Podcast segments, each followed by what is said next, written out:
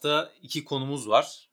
Öncelikle Kulüpler Birliği ve Futbol Federasyonu arasındaki bu yazışmalar, e, politik savaşlar onlara değinelim. Aslında çok uzun süredir devam eden böyle bir polemik var. Ama geçtiğimiz günlerde Kulüpler Birliği'nin yazılı bir talebi olmuştu Türkiye Futbol Federasyonu'ndan ve bu talepler yerine getirilmezse maçlara çıkmamaya kadar her tepkiyi göz önünde bulunduracağız özetle. Böyle bir açıklama gelmişti Kulüpler Birliği'nden.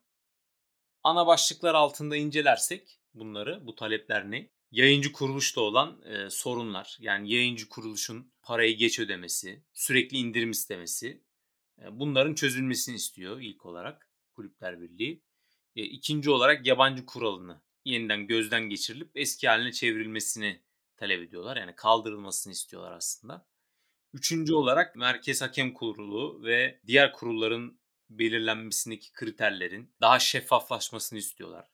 Kulüpler Birliği'ndeki kulüplerin de görüşlerinin alınmasını istiyorlar. Son olarak da kulüp lisans talimatı kriterlerinin Türkiye gerçeklerine uyarlanmasını ve sürdürülebilir olmasını istiyorlar. Yani talepler bana açıkçası çok mantıklı geldi. Ama buna karşılık Türkiye Futbol Federasyonu'nun açıklamaları da yani cevabı da bir o kadar gerçekten uzak geldi bana. Yani ya bu orada çalışanlar bir haber yani futbolun gerçeklerinden ya da artık tamamen sadece bir şeyin karşısında olmak için karşısında oluyorlar gibi geliyor bana. Türkiye Futbol Federasyonu'nun cevabında da diyor ki işte yabancı sınırından başlayayım. İtalya ve İngiltere hariç hiçbir yerde bu kadar yabancı yokmuş. Yani İtalya ve İngiltere dediği de final oynayan yani Euro 2020'de final oynayan ülkeler. İşte kulüplerin borçları çoğalıyor. Zaten kulüpler hiçbir şey yapmasın. Kulüplerin döviz olan borcu kurdan dolayı yükseliyor. Yani hiç borçlanmasa evet. bile zaten kulüplerin borcu artar. Yerli oyuncu oranındaki düşüşten bahsediliyor. Yayıncı kuruluşla ilgili işte ödemeleri. Yani aslında bunu şöyle bir şey var. Yani bunu e, Habertürk'te 4 başkanın katıldığı yani Trabzonspor, Fenerbahçe, Galatasaray, Beşiktaş başkanlarının katıldığı programda da dile getirildiler. Türkiye Futbol Federasyonu adeta yayıncı kuruluşu savunuyor yani. Öyle bir izlenim var. Bende de öyle bir izlenim oluştu. Adeta onların yerine cevap veriyorlar Kulüpler Birliği'ne. Pandemi dolayısıyla indirim talebi olmuştur ve bu, bu sebeple indirim yapılmıştır diyor. Peki Kulüpler Birliği'nin pandemiden etkilenmesi ne olacak? Yani bu soruya cevap ver yok ama mesela yazılan yerde hele yabancı kuru yani kuralıyla ilgili savunmaları e, en hafif ifadeyle komik yani. Kesinlikle. Belçika, Hollanda'dan örnek veriliyor. Kendi ürettikleri futbolcuları kazanıp işte iki katından fazla bizim e, Süper Lig'in transfer gelirlerinin iki katından fazla transfer geliri elde ettiği söyleniyor ama Belçika Hollanda'daki e, tesislerin onda biri Türkiye'de var mı acaba? Ve bu tesisleri yapmak acaba kimlerin görevi? Yani bunlardan da biraz bahsedilse o açıklamada çok daha iyi olurmuş. Sen ne diyorsun? Yani Kulüpler Birliği'nin talepleri, buna verilen cevap hiç böyle dikkatin çeken noktalar var mı bu başkanların konuştuğu programla alakalı? Bu arada Türkiye'de ilk defa oldu. İnşallah evet. daha da artar bu tarz böyle iş, ortak hareket etmeler, istişareler. Yani bu şekilde düzelir zaten düzelecekse bu iş. Yani bir kere senin dediğin gibi de program benim çok hoşuma gitti. Umarım yani bu tarz programlara daha da fazla görürüz. Yani bir kere federasyonun tutumu bana açıkçası çok komedi geldi. Kulüpler Birliği'nin birliğine cevap olarak yayınladığı bildirge tamamen başlı başına bir komedi benim gözümde. Yani zaten yabancı kuralındaki o bahsettiği şey açıklamadaki yazanlar çok komik. İşte yer orada yerli oyuncu oranının düştüğünden bahsediyor. Senin dediğin gibi de. İşte kulüplerin borçlarının arttığından bahsediyor. Orada o programda dört başkanın katıldığı programda aslında bu bununla ilgili yabancı kuralı ile ilgili çok güzel şeyler söylediler. Mesela e, yanlış hatırlamıyorsam eğer Trabzonspor Başkanı rezerv takım olayından bahsetti. U19 elit gelişim liginde oynayan futbolcular dedi hep kendi yaşıtlarıyla oynuyor ve çok düşük bir seviyede gelişim gösteriyorlar. En azından bir rezerv takımı 3. ligden başlatırsak eğer o zaman daha da fazla gelişim gösterir demişti ve bunu biz yaklaşık 2 sene önce başvurduk dediler ama hala bir cevap alamadık dediler. Mesela bu bence en azından hani yabancı kralı bu şekilde olacaksa bu öneri ben benim çok hoşuma gitti. Geçen sene de bu konuşuluyordu. Zaten Evet. U21 kaldırılıyor ve ye- yerine yeni bir oluşum gelmiyor. Bu başlı başına zaten bir yanlıştı. Futbol Hı hı. Federasyonu tarafından yapılan. Yani U19'dan sonra futbolcular ya kaybolacak ya da böyle A takıma çıkacak.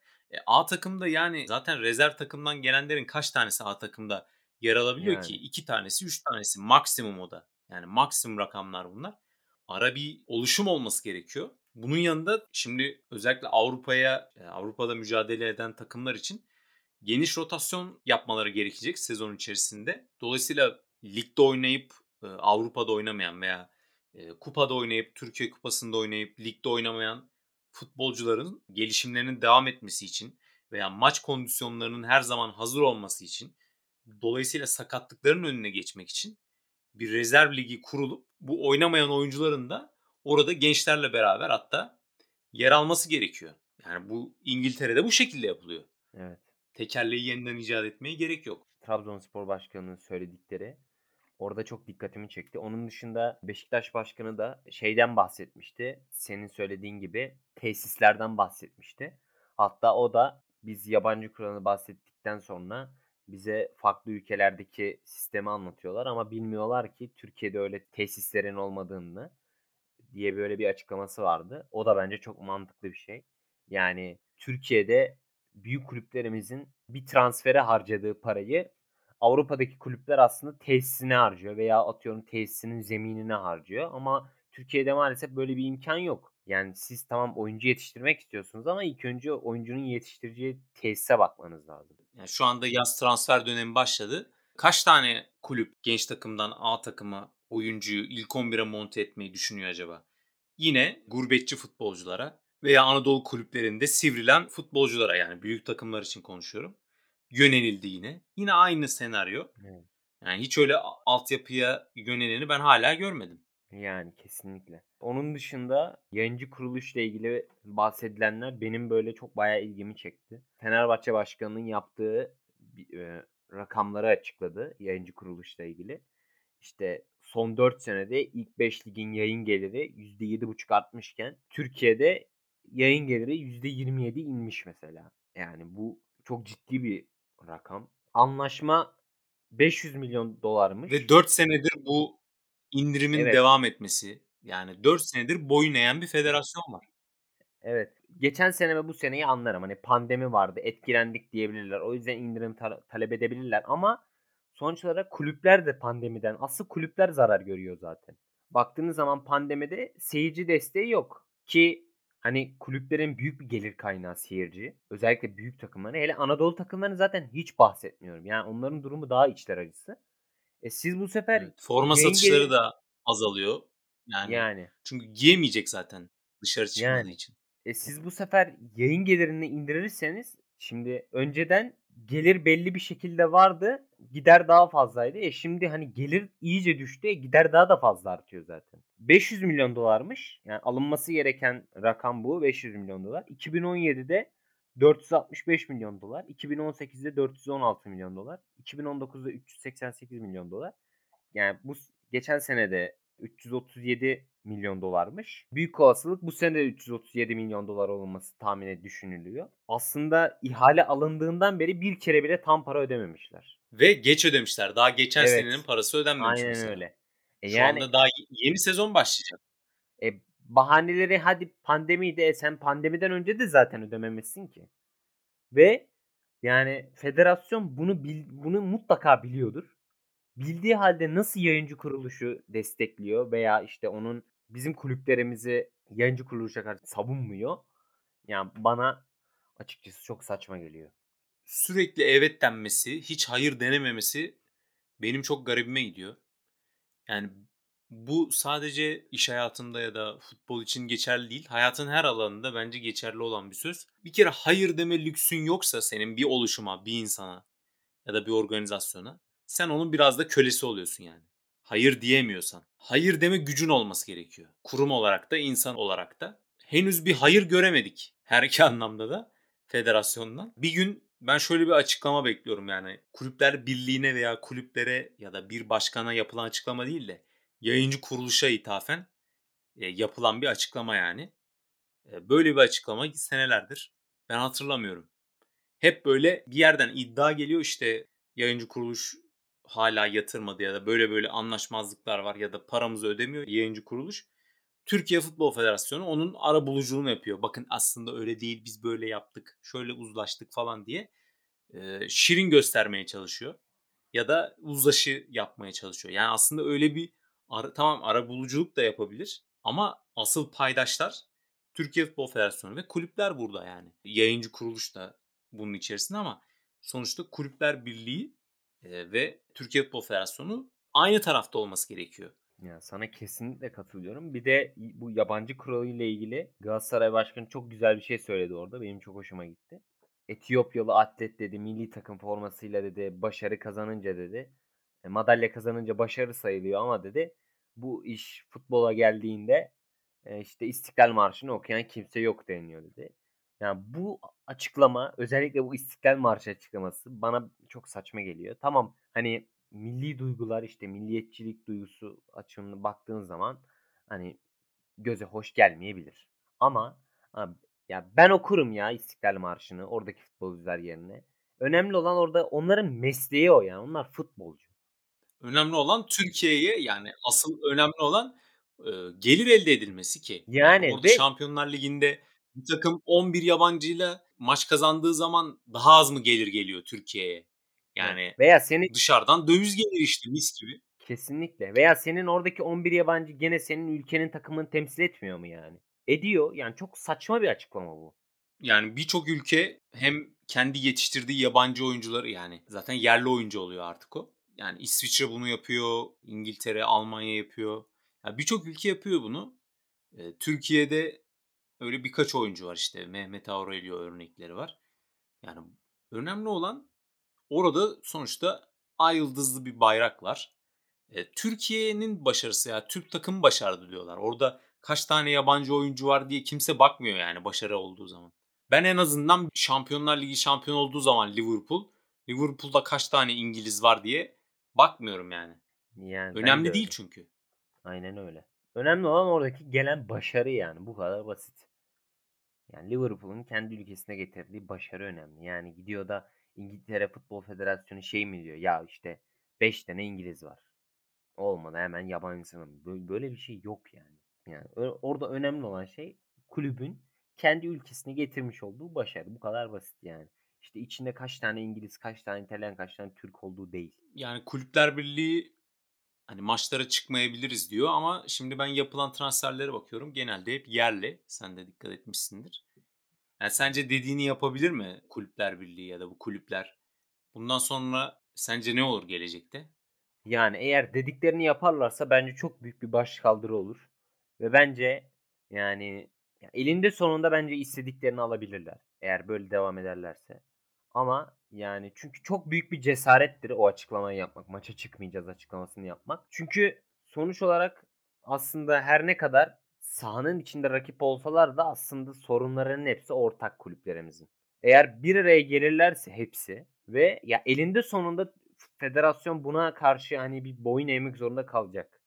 Çünkü hepsinin derdi aynı. Peki federasyon sence geri adım atar mı bundan? Benim ondan şüphelerim var da. Yani şu an bu yaptıkları açıklama hani maça çıkmamayla ilgili yaptıkları açıklama şuydu. Müsabakalara çıkmamak gibi futbol tarihinde yeri bulunmayan FIFA ve UEFA nezdinde kabul görmesi mümkün olmayan eylem ve söylemlerin Süper Lig markasına zarar verici ve futbol kamuoyu tarafından kabul görmeyecek bir tutum olduğunu hatırlatır.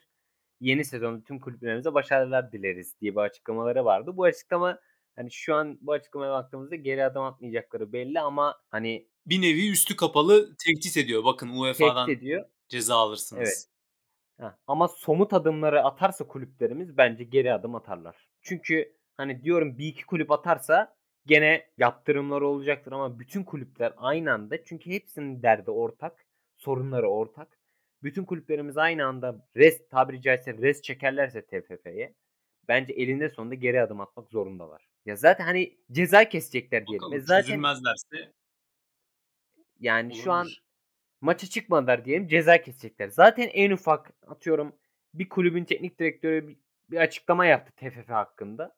En ufak şeyine bile direkt ceza kesiyorlar. İşte biri bir şey oluyor. Hakemle ilgili konuşuyor. E konuşacak tabii yani. Hakemle ilgili konuşacak. Burada bahsedilen cezalar puan silme ama. Yani Yani işte ya da puan silme ya da e, işte hükmen mağlup sayılma.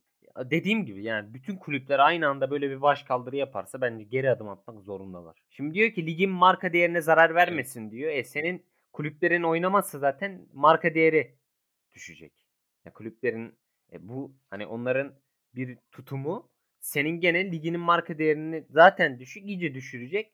E sen hani marka değeri düşmesin diye uğraşıyorsan elinde sonunda bir geri adım atmak zorundasın.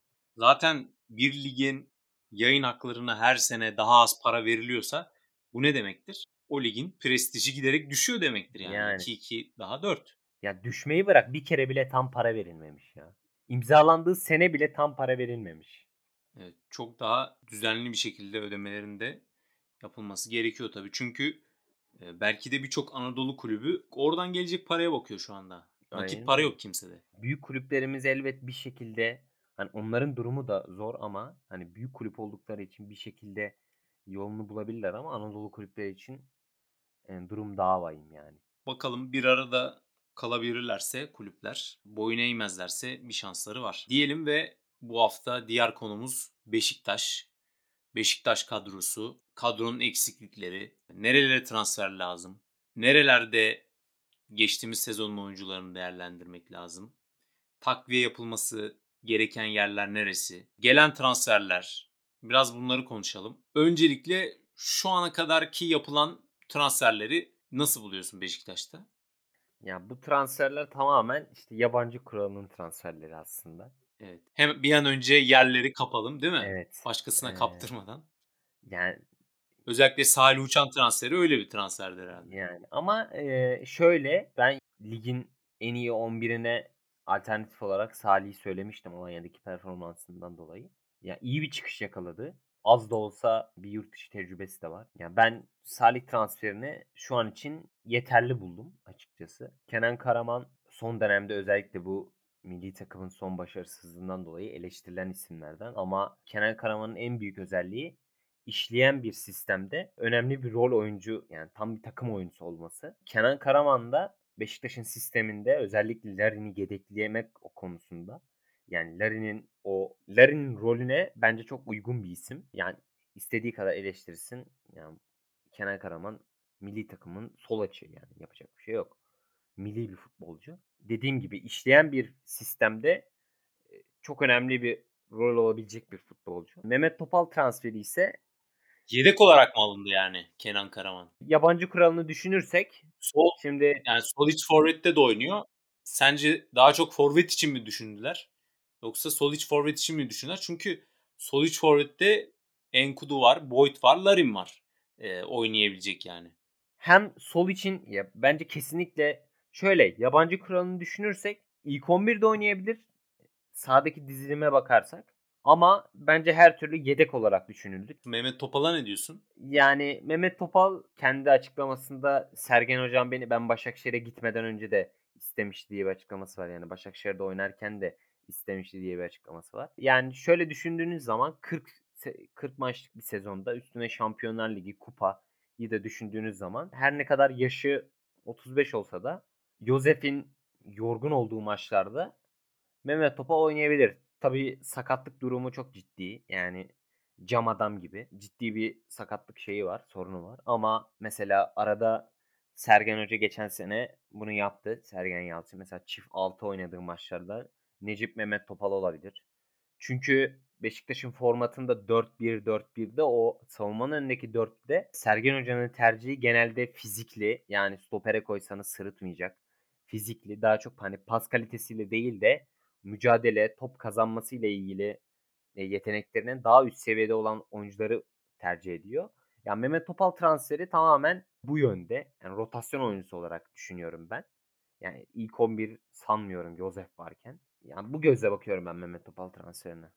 İyi bir rotasyon oyuncusu olabilir. Bu kadar uzun bir sezonda. Şu anda peki kadroda gözüne çarpan eksiklikler neler? Yani mesela stoper mevkinde ciddi bir Kesinlikle. rotasyon sıkıntısı var şu anda. Kesinlikle. Ki orada bence Wellington'un yeri bile tartışılır. Yani Eksik görünen yerler nedir şu anda Beşiktaş'ın kadrosunda mevki olarak? kaleye bir takviye olduğunu düşünmüyorum. Eğer Ersin satılmazsa ki Ersin'e de tekliflerin olduğu söyleniyor. E, hatta ilk resmi teklifin geldiğini ve Beşiktaş'ın bunu reddettiği söyleniyor. Eğer Ersin satılmazsa ben Ersin'e gerçekten güveniyorum. Yaşına rağmen bence iyi bir kaleci. Ki hani bu yerli yabancı kuralından sonra da en azından hani kaleyi bir yerliyle, yerli futbolcuyla doldurursanız sahanın içine daha fazla yabancı futbolcu atabilirsiniz.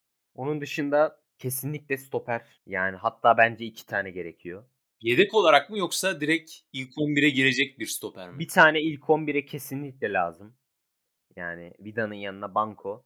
Çünkü Wellington Şampiyonlar... yedek olacak diyorsun yani. Evet. Çünkü Olmalı Şampiyonlar diyorsun. Ligi çok ciddi bir platform. Yani orada hele Wellington'un sezon içinde yaptığı hatalara bakacak olursak oraya kesinlikle Banko bir stoper. Tabiri caizse baba bir stoper lazım. Orada Alpay Çelebi var. Geçen sezonu Alanya Spor'da kiralık geçirdi. 10 dakika oynamış sadece.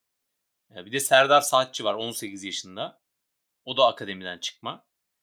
Ama onun hiç tecrübesi yok. Yani onu oynatmak bence çok büyük bir risk. Önce bir alt liglerde pişmesi evet. lazım.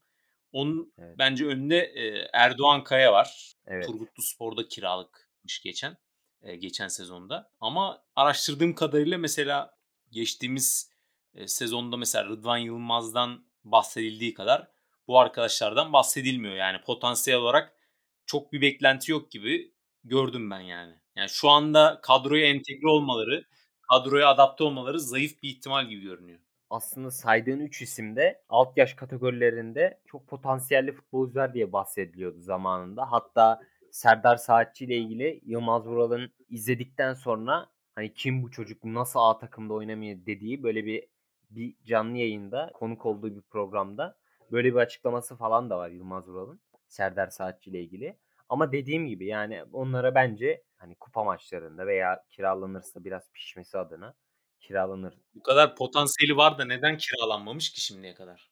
Serdar Saatçi mesela. Serdar Saatçi bu ya geçen sezon zaten A takıma çıktı. Erdoğan kiralık gidince Alpay da Alanya'ya gidince onu ka- takımda tuttular. Hani stoper kalsın diye. Şey onun dışında yani dediğim gibi iki tane mutlaka stoper. Biri az, biri yedek olmak üzere mutlaka lazım. Mutlaka bir sağ bek lazım. Yani Rozier'in mutlaka alınması lazım. Çünkü şöyle bir şey var. Siz şampiyon oluyorsunuz ama önemli olan bu şampiyonlukları devam ettirebilmek. Ve devam ettirebilmeniz için de şampiyon olan kadronuzun bozulmaması lazım. Yani o kadronun devamlılığı lazım. Çünkü oyunu biliyor, oynadığınız oyunu biliyor, ligi biliyor, takım arkadaşlarını tanıyor. Yani bunlar önemli etkenler. Rozier'in mutlaka alınması lazım. Rozier demişken de derler ya işte, işte damarımı kesseniz siyah beyaz akar. Yani bu söz kesinlikle Rozier için söylenmiş. Yani ben son dönemlerde bu kadar net bir oyuncu hatırlamıyorum. Özellikle kiralık olarak oynadığı takıma bu kadar aidiyet duygusu duyan bir futbolcu hatırlamıyorum. Yani özellikle son tweet'i I am a child of Beşiktaş tweet'i. Yani bunu bir ben işte Türk futbolcudan veya Türk taraftardan falan beklerdim. E, Rozier'in bu tweet'i beni gerçekten çok şaşırttı. Yani kariyerinin en parlak sezonunu yaşadı tabii ki. Çok olağanüstü bir şey değil aslında ama evet. e, şöyle de bir şey var. Yani Galatasaray'la sonuçta bilmiyorum menajeri görüştü mü? Ya da belki de onu bir strateji olarak mı kullandılar fiyat yükseltmek için Beşiktaş'a? Yani belki Beşiktaş yine imzalayacak ama hani bir, bir tık Şöyle, yüksek mi Hani bakın beni Galatasaray'da istiyor gibisinden bir taktik mi yapıyor? Beşiktaş'ın teklifi şuydu Sporting Lisbon'a. 3.6 milyon euroya aslında Sporting Lisbon'la anlaşılmıştı. Rozier'le de aynı şekilde. Yani Galatasaray hem Rozier'le hem Gezzal'la da açıkçası ilgilendi ve teklif de sundu. Galatasaray'ın teklifine kadar hem Rozier'le hem de kulübüyle anlaşma sağlamıştı Beşiktaş. Galatasaray'ın teklifi Beşiktaş'tan daha üstün. Daha fazla bir teklifti ve Rozier Beşiktaş'a gelmek için şunu net bir şekilde söylediği yani söylemiş. 4 senelik kontratıydı. Beşiktaş'ın Rozier'e söylediği. 4 senelik kontratından 200 bin euro vazgeçip teklifi 4.4 milyon euroya çıkarmasını istedi. Rozier Beşiktaş'tan. Ve yani bu bunu bile yaptı Beşiktaş'a gitmek için. Son durum ne bilmiyorum anlaşıldı mı. Ama büyük olasılık Rozier'le de kulübüyle de anlaşıldığı söyleniyor. Gezzal'la da aynı şekilde yaklaşık 4 milyon civarında Leicester'la anlaşılmıştı. bonservisi konusunda ama Galatasaray da teklif sundu. Hatta Galatasaray'ın başkanı da Rozier'le görüşüldüğünü açıkladı. Ama Gezzal'daki olay şu. Sağ kanat eksiği de olduğu için Gezzal'a girdim ben. Yani direkt adaylarım da bu. Hem kadronun da devamı için Rozier Gezzal ikilisini aynı anda anlatmak istedim. Hatta Gezzal'ın menajerinin daha çok Galatasaray istediği. Çünkü oradan daha fazla komisyon alacağı söyleniyor. Hatta Beşiktaş taraftar da böyle bir hashtag açtı işte e, Gezzal'a karşı yani menajerini değiştir diye. Rozier ve Gezzal'ın ne yapıp edip Beşiktaş'ın alması gerekiyor. Bu iş, transfer işleri parayı veren düdüğü çalara bakar. Özellikle bu dönemde. Yani ne yapıp edip Beşiktaş'ın bu ikiliyi alması gerekiyor. Yani çalışan bir saatin neden parçalarını değiştiresin ki yani bu oyuncular Kesinlikle. Zaten uyum sağlamış ki bence Abu Bakar'da böyle bir hata yapıldı en başta. Yani en azından o iki oyuncuyu zaten 3 tane oyuncu var şampiyonlukta en büyük pay sahibi. Abu Bakar, Gezzal, Rozier. Yani tabii ki yardımcı çok önemli elemanlar var Atiba gibi vesaire ama ya bu üç oyuncunun da bana göre tutulması gerekiyor. Du. Kesinlikle. Diego Costa falan konuşuluyor. Yani şimdi e, transfer önerileri yaparken hiç öyle e, açıkçası çok transfer söylentilerine hiç bakmadım ama şimdi hani konusu açıldı diye söylüyorum. Diego Costa konuşuluyor. Diyoruz ki Abu Bakar'ın sakatlığı vardı. Riskli transferdi vesaire. E, Diego Costa'nın sakatlığı yok mu? Riskli transfer değil mi? E, Benfica 4 milyon önermiş. Beşiktaş almak istiyorsa daha fazla önermesi gerekecek. Şimdi bir de yeni yasa geldi. %40 vergi geliyor futbolcu maaşlarına. Bunun yarısını kulüp yarısını futbolcu ödüyor. Ekstra maliyet. Bunu zaten dört başkan bir araya gelip konuştuğu programda da bu konu gündeme gelmişti. Bu maaş olayı kulüpler için üstesinden gelmesi daha zor bir olay haline geldi yani. Hani Diego Costa'nın riski bir yana maaşı da artık bir önceki sene transfer etse olacağından daha fazla yük olacak Beşiktaş'a. Evet. Ya ben yani kesinlikle o Diego Costa transferine karşıyım yani hiç gerek yok o kadarına. Onun dışında benim eksik olarak gördüğüm bir diğer nokta orta sahadaki Sobic noktası. Yani orta sahaya bence tabii Salih ve Salih transferi de oraya geldi ama bakacak olursak hani Salih biraz daha böyle Atiba'yı desteklemek için ben düşünüyorum bu transferi. Çünkü Atiba her ne kadar yaş aldıkça gençleşen bir futbolcu Ölümsüz olsa da, olsa da Aynen. Eee, ama yaşı ya 38 artık yani onu bir de bu kadar uzun bir sezonda üstüne Şampiyonlar Ligi'nde de kullanmak böyle hor kullanmak açıkçası gerekmez. Yani Salih transferini ben biraz daha o noktada görüyorum. Onun dışında oraya mutlaka bir Solic. Şöyle düşünüyorum ben ya 8 numara oynayacak. iki önlü orta saha tarzı bir oyuncu düşünüyorum. Veya hem Atiba'nın yükünü hafifletecek bir futbolcu evet. gerekiyor oraya yani. Yani ya zaman yani 8-10 bağlantısını yapacak. Zaman zaman böyle sahte 9 gibi oynayabilecek bir oyuncu düşünüyorum ben. Söylentilerde işte Paulinho isminin geçtiği var. Yani oyuncunun Avrupa'ya dönmek istediği bilinen biliniyor. Oyuncu ama oyuncunun taleplerine bakacak olursak işte 7 milyon euro yıllık bir maaş beklentisi varmış. imza parası hariç Avrupa kulüplerinden. Tabi herhangi bir çoğu Türk kulübü için geçiyor Paulinho'nun ismi.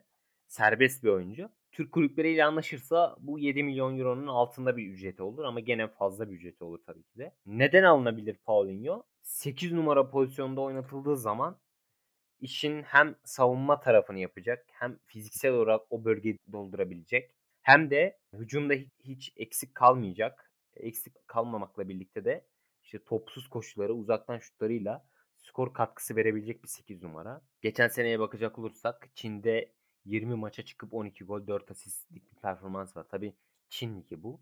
Ama yani bir 8 numaraya göre oldukça golcü bir oyuncu. Profesyonel kariyerinde de 487 maçta 130 gol atmış bir futbolcu. Yani Paulinho transferi olabilir. Ama dediğim gibi yani. Ama ondan önce tabii o... e, Adem Laiç'i elinden çıkarması gerekiyor Beşiktaş'ın. Kesinlikle. Ya ben zaten satılacak olarak benim gözümde olanlar yani işte Adem Raiç ben artık Adem Raiç'ten ümidimi kestim. İstersen önce böyle kısa kısa Beşiktaş kadrosundaki isimleri bir değerlendirelim bu konuya geçmişken. Önce Douglas diyeyim mesela. Yani hala sözleşmesi devam ediyor. Ee, tıpkı Fenerbahçe'de yani Kameni gibi. Ha, aynen. Yani bu nasıl satacak? Satmak istese alan olur mu? Veya en yani benim aklıma gelen tek çözüm o artı altıya koyacaksın. Duracak orada bir sene daha sonra gidecek yani. Yoksa kendi o maaşı bırakıp gitmesi zor yani. Gitse geçen geçen geçtiğimiz sezon giderdi gibi geliyor bana. Veya bir uzlaşı olacak. Diyecekler ki ya paranın yarısını atıyorum. E, şimdiden verelim. Sen ayrıl diyecekler. Bence Zaten lisansı çıkartmazlar. Yok çıkmadı zaten. Yani direkt şey geçen Ya sene de çıkmadı. belli olmaz. Şimdi belli olmaz yani sonuçta Ekim'e kadar çıkarma hakları var. Larin milli takımda iyi performans sergiliyor. Geçtiğimiz gün sakatlansa da Evet. iki gol attı yani Haiti maçında. Bir sene daha sözleşmesi var galiba onun da değil mi? Hı hı, evet. O da devam eder herhalde. Şu anda devam edecek gibi görünüyor ama yani ben şöyle düşünüyorum. Beşiktaş yönetimi Larin'e ciddi bir miktarda teklif gelirse hiç düşünmeden satacaklarını düşünüyorum. Evet ama şu an sakatlanması kötü oldu o açıdan. Evet. Yani sakatlığı ne kadar ciddi. Yani umarız ciddi değildir. Daha bir açıklama umarım ciddi. Daha Maçtan bir açıklama çıkmak zorunda ama. kaldı. Evet. Vida Vida kesinlikle kalınması gerekiyor. Özellikle geçen seneki performansında kalması gerekiyor bence. Eğer geçen seneki performansını devam ettirirse geçen sene bildiğin yani prime Vida'ydı. Çok iyi oynadı. Beşiktaş'ın sisteminde çok önemli bir role sahipti. Ben kalmasından yanayım. Tabii maaşı biraz yüksek ama çünkü şöyle bir şey var. Yani tamam Vida'yı sattınız. E bu sefer yeni stoper alacaksınız tekrar. O işte ayak uyduracak. Zaten hani bir tane ciddi ilk 11'e stoper takviyesi gerekiyor. E bu sefer Vida'yı da sattınız. İki tane yeni stoperle lige başlamak biraz bana saçma geliyor. O yüzden Vida'nın kalması lazım. Euro 2020'de de hiç fena performansı yoktu. Ama işte hani lider stoper diyoruz ya lider bir stoper değil Vida. Onun yanında mutlaka lider bir stoper olması gerekiyor. Ama diğer sezonda bedelsiz başka bir takıma gidecek. Yani belki bir sene kalmışken bir teklif gelirse satmayı da düşünebilir Beşiktaş. Yani olabilir. Joseph Ocak ayında sözleşme uzattılar. Bir sene daha. Evet. Josef ya O da devam eder yani. Öyle görünüyor. evet ya zaten Josef benim tam böyle sevdiğim futbolcu tipi yani. Josef kalsın. Direkt yani. Bir Kalsın. de geçtiğimiz sezon devre arasında Eskişehir Spor'dan geleceğe yönelik bir transfer yapmıştı Beşiktaş. Bu sezon sence sağ bek rotasyonuna girebilir mi? Rozier'le beraber. Yani Rozier'in O da Rozier'in girebilir. arkasında bir de Kerem Kalafat var.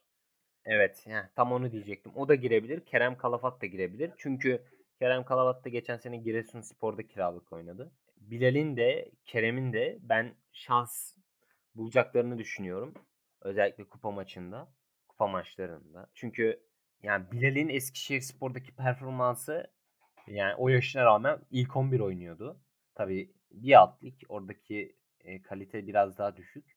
Ama her ne kadar o yaşına rağmen e, bence hiç fena performans göstermiyordu. Kerem de alt yaş kategorilerinde Beşiktaş altyapısında potansiyelinin olduğu bilinen bir sağ bek. E, Giresunspor'da da ilk zamanlarında ilk 11 başladı da sonradan rotasyona çekildi. Ama ben ikisinin de bu kadar uzun bir sezonda şans bulacağını düşünüyorum. Ya bu bölgeye, ya bu mevkiye, sağ bek mevkisine transfer beklemiyorum ben Beşiktaş'tan. Yani Rozier'in al- alındığını varsayarsak ya bu gençlerle gider gibi duruyor. Aynen öyle. En azından biriyle. The Athletic'te de Gezzal'ın Beşiktaş'la anlaştığı konuşuluyor. Yani Leicester'ın kampına katıldığını da ben görmedim. Laiç'in çok ciddi bir maaşı var. Yani mutlaka satılması gerekiyor. Hani belki Kesinlikle. kazanılabilir de yani. Hani ama eğer kazanılmayacaksa yedek oturamayacak lükste bir oyuncu yani. 3 milyon euro ne demek Evet. yani şu anki ekonomi. Ha Torino'nun ilgilendiği konuşuluyor. Torino da o kadar vermez yani ben sana söyleyeyim. Yani bir kısmını Beşiktaş ödeyecek ya o maaşı. Yani ya da yine elinde kalacak. evet, Şu anda hiçbir kulüp bence Laiç'e 3 milyon vermez yani maaş olarak. vermez. Spartak Moskova ile ciddi anlamda transfer görüşmeleri böyle ciddi yol kat edilmişti ama durdu. Senin dediğin gibi de Torino'nun bir ilgisi var. Yani ne olacak son durum ne bilmiyorum ama yani kesinlikle o maaş yüküne ben şans yani düzeleceğine umut etmediğim isimlerden. Bence kesinlikle yani satılması gerekiyor. O maaş yüküyle senin dediğin gibi yedek oturması çok lüks olur böyle bir ekonomide. Hasic de herhalde bu 8 artı 6'nın 6'sına dahil olacak kesimden gibi görünüyor. Hasic. Hasic benim Hasic'e olan sevgimi az çok biliyorsun zaten. Yani evladım niteliğinde. Yani sakat o milli takımda sakatlanana kadar bence bir çıkışta yakalamıştı. Çok ciddi bir sakatlık geçirdi o da. Tekrar geçmiş olsun. Ama ben onun bu sene rotasyonda özellikle inşallah çok sağlıklı döner. Eee, rotasyonda kullanılacağını düşünüyorum. Çünkü bence çok potansiyelli bir futbolcu ve sağ kanattaki o rol yani oyun kurucu kanat rolüne de çok uygun bir profili var. Kartal Kayra Yılmaz o da genç yeteneklerden orta sahada. Evet. Şunu gördük ki mesela Kerem Aktürkoğlu gibi başka birçok örnek de var. E, alt ligde pişen oyuncular fizik olarak geldikleri zaman Süper Lig'de e, çok sıkıntı yaşamıyorlar ama mesela Ömer Faruk çok zorlandı Fenerbahçe'de. Çünkü hiç alt lig tecrübesi yok. O fiziğe alışmamış. O tempoya ayak uyduramadı. O fiziksel zorluğa ayak uyduramadı.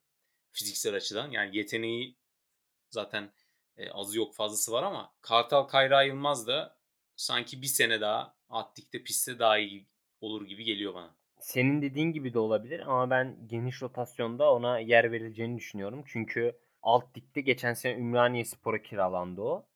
Ara transfer döneminde ve 15 tane ilk 11 15 kez ilk 11 oynadı. O yüzden diyorum yani çok böyle senede senede 10 maç ya da sadece Türkiye Kupası'nda oynatılmayacak kadar bence değerli bir oyuncu. O yüzden düzenli oynayacağı evet. bir yer gitmesi daha iyi olur. Yani öyle rotasyona girecek diye beklenmemeli yani. Sergen Yalçın'ın kiralayın demesi sebe- kiralanmasının sebebi o yani. Sergen Yalçın şunu demiş. Değerli bir oyuncu kulübede oturmasın en azından gitsin pissin demiş. Ve oynadığı rol de yani Ümraniye Spor'da oynadığı rol de senin o az önce bahsettiğin o fizik olarak gelişim rolü de şu yönden önemli. Bence fiziğini geliştirdi. Çünkü Ümraniye Spor'un taktiği de aynı Beşiktaş gibi 4-1-4-1 oynuyorlar. O savunmanın önündeki birliği oynadı. Ve yani o orası çok fizik gerektiren bir rol. Ben ya yani eğer kiralanacaksa kiralanmasından yanayım ama kiralanmayacaksa da ben o geniş rotasyonda kesinlikle Kartal'ın rolünün olduğunu düşünüyorum. Ya kiralamak istese bence mutlaka kiralanır. Aynen. Bence çok yetenekli bir futbolcu. Benim çok beğendiğim bir futbolcu. Umarım o potansiyeline ulaşır. Lens Kurtul. 1.9 milyon euro maaşı var. Geçen sezon ayrılmak istemedi. Kadro dışı bırakıldı. Bence kadro dışı bırakmak çok yanlış bir karardı. Yani tabii ki gönderilmesi gerekiyor ama geçen sezon ayrılmak istemeyen Lens bu sezon ayrılmak ister mi? Nasıl çözecekler? Yani bir tane de değil görüyorsun yani futbolcu ayrılması gereken. Hani Laiç'i de bu şekilde çözecek. Douglas da bu şekilde çözecek. Lens'i de bu şekilde çözecek. 3 tane şu anda sorumlu futbolcu var elinde Beşiktaş'ın. Ya Lens'ten direkt kurtulsun Beşiktaş. Mutlaka göndermesi yani gitmesi gereken. Aynen. Ama gitmek istemese de hiçbir şey diyemeyeceğin 3 tane oyuncu var. Minimum yani. yani bunun de aynı Douglas olayı gibi yani işte ya bir sene daha oturacak ya da kadro dışı bırakılacak yine. Zaten kamp kadrosuna yani kamptaki kadroda da yok. İkisi de. Lens'te Douglas'ta. Ya maaşlarının belli bir kısım verilip sözleşme feshedilecek yani bir şekilde anlaşması lazım. Bu iki futbolcudan da hadi Adem'le hiç bir nevi bunlardan biraz daha ayırabiliriz e, Lens ve Douglas'tan. Ama yani Lens ve Douglas'ta bir şekilde mutlaka yolların ayrılması gerekiyor. Şart yani. Peki Kenan Karaman transferi e, Güven Yalçın'la Umut Nayır'ı küstürmüş müdür? Umut Nayır büyük olasılık satılacak. Güven Yalçın'ın da kendi şans verildiğinde o kadar iyi performans sergilemedi Güven Yalçın. E, kiralık gitti. Kiralıkta da bir şey göremedik. Yani kiralık performansı da öyle çok umut vaat edici değil. Sergen Yalçın'ın umutla baktığı bir isim Güven Yalçın. Yani bilmiyorum. Yani Kenan Karaman'ın hangi rolde kullanacağı tam kesin değil. Hani forvet olarak düşünüyor. Çünkü Güven Yalçın'ın merkez santrafor oynayamadığı kesin. Onu daha çok Larin'in bölgesinde değerlendirmek lazım. Veya Şenol Güneş onu sahte 9 olarak kullanıyordu. Orada iyi performans sergiliyordu. Öyle değerlendirmek lazım. Yani Umut da belki Umut Nayır'ı küstürmüş olabilir. Aa, Güven Yalçın'ı küstüreceğini sanmıyorum. O da artık kendisinden beklenileni vermesi lazım güveninde biraz. Yani küsecek durumda değil kendisi. Evet. Gelelim transfer önerilerine. Ee, bu arada benim Beşiktaş'ta saplamış olduğum mevkilerde tabii Rozier ve e, Gezdal dışında, Gezdal'ın mevkileri dışında seninkilerle aynıydı yani stoper, iki yönlü orta saha ve forvet şeklindeydi. Şimdi Beşiktaş'ın kullandığı iki tane formasyon var. Bir tanesi 4-1-4-1. En ağırlıklı bunu kullanıyor. Bir de 4-2-3-1. Yani benim aradığım oyuncularda baktığım kriterlerden ilki buydu. 4-2-3-1 ve 4-1-4-1 formasyonlarına alışık olması. Onun dışında Beşiktaş'ın oyun stiline bakmak lazım. Bir kere ligde hava toplarında en başarılı ekiplerden biri Beşiktaş. alınacak oyuncuların da hava toplarında bence en azından belli bir seviyenin üstünde olması gerekiyor. Beşiktaş'ın oyun stiline uygun olması için ve özellikle merkez orta sahalar için e, bireysel yetenek gerekiyor bence. Beşiktaş'ın oyununa katkı vermesi için. Forvet için bitirici bir forvet olması gerekiyor. Çünkü Beşiktaş'ta yeterince mü- mücadeleci oyuncu var zaten. Top çalma ve pres özelliği olan, dayanıklılığı yüksek oyuncular çok bence makbul geçer Beşiktaş'a. Sırtı dönük oyunu lazım. Agresif, e, forvet için geleceğiz ona o detay.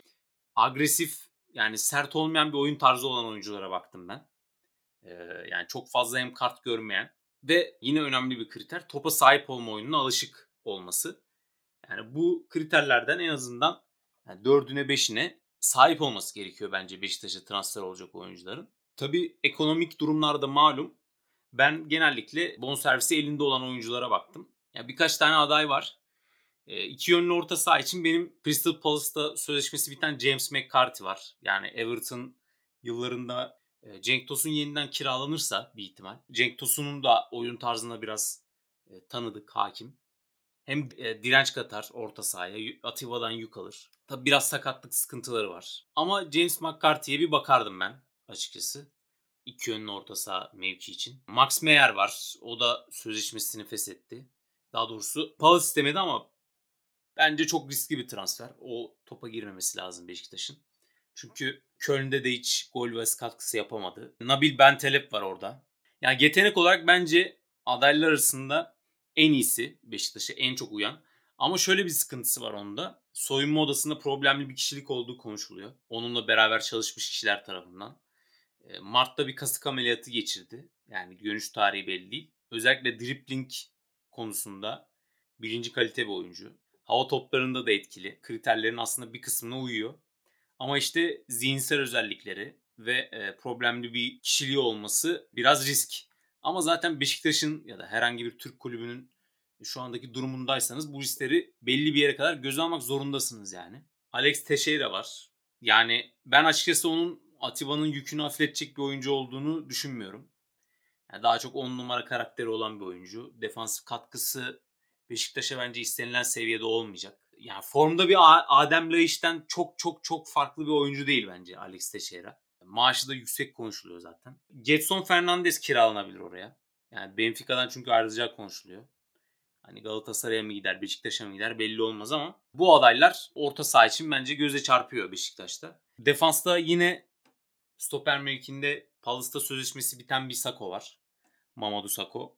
Yani bu sezon çok sakatlıktan çekti. Hani bu sakatlıklar bitti mi bitmedi mi belli değil. Üst üste sakatlıklar yaşadı. Bir de yüksek de bir maaş var.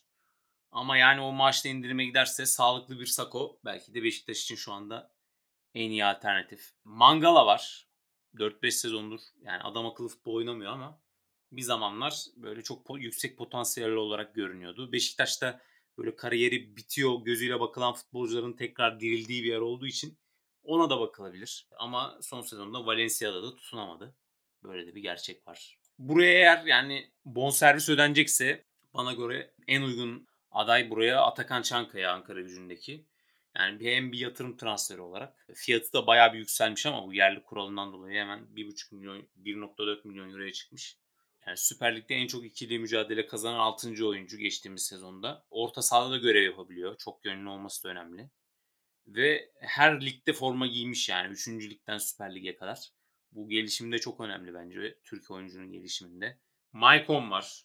Yani o da sözleşmesini feshetti. E, oyun kurma özelliği olan bir stoper. Hava toplarında etkili. Hem oyun soru da yaşayacağını düşünmüyorum ben. Lider özellikleri var.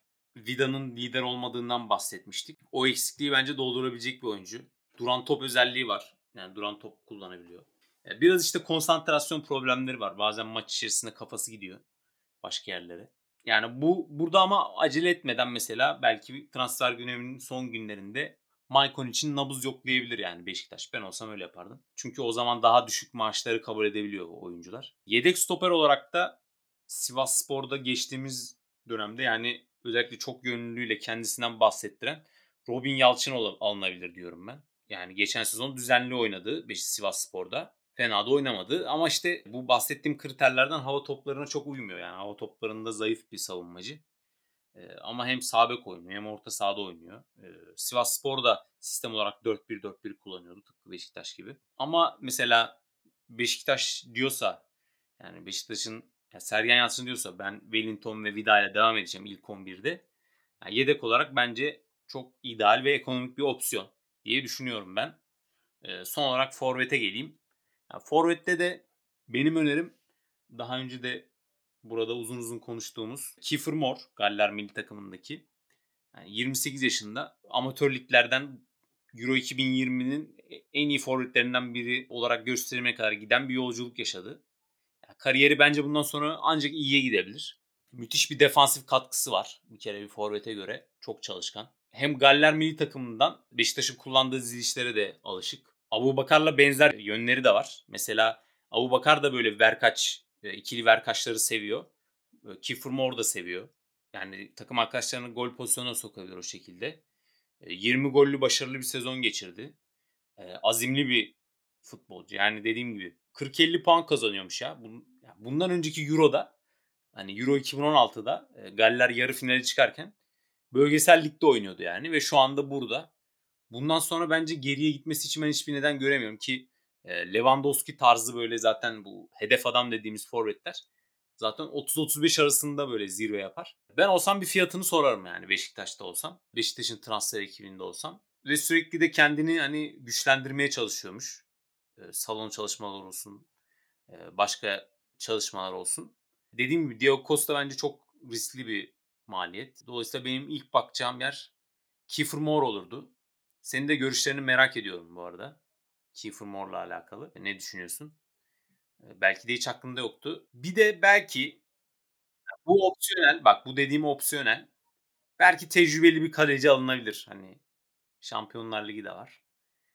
Çünkü şöyle yani bu sözleşmesi biten futbolculara bakarken benim ilgimi bir tane kaleci çekti. O da Gazaniga. Evet tamam yani Tottenham ile sözleşmesi bitti. Refleksleri de iyi yani. Belki yedek kaleci olabilir. Bazı durumlarda birinci kaleci de olabilir. Tabii ne kadar maaş isteyecek daha. 29 yaşında daha 5-6 sene oynar yani. Yani.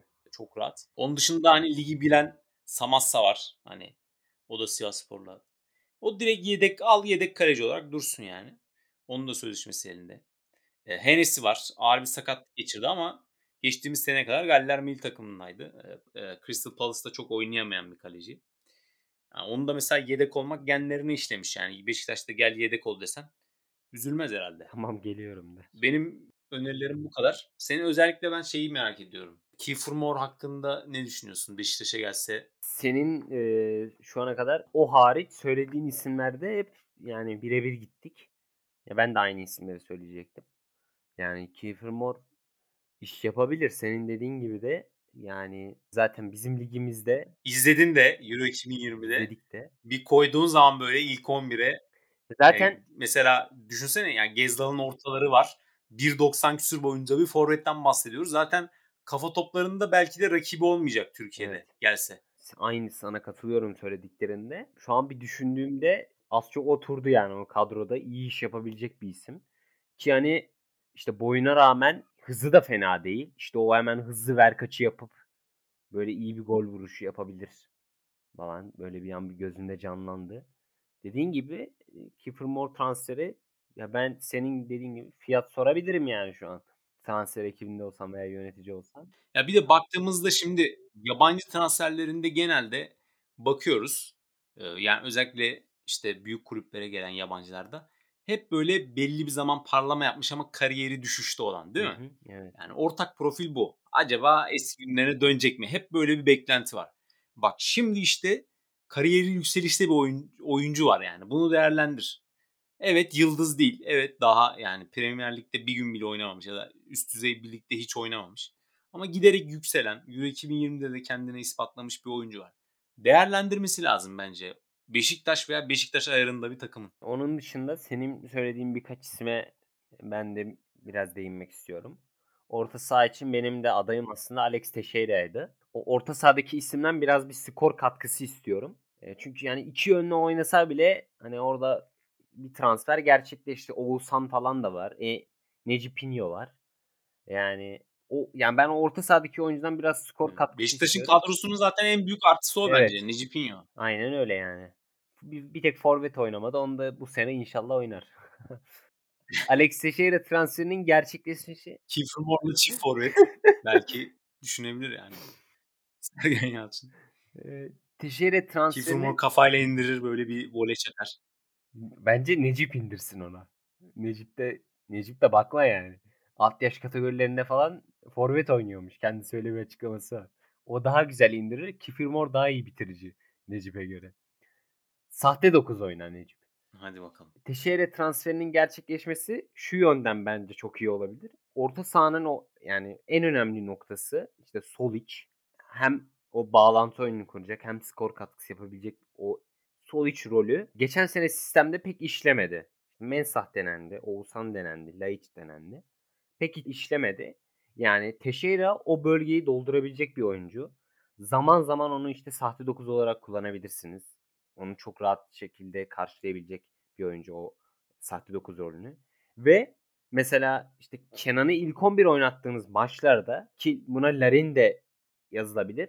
Teixeira'nın o defansif za- zaaflarının Kenan Karaman'ın zaten en büyük özelliği o defans katkısı.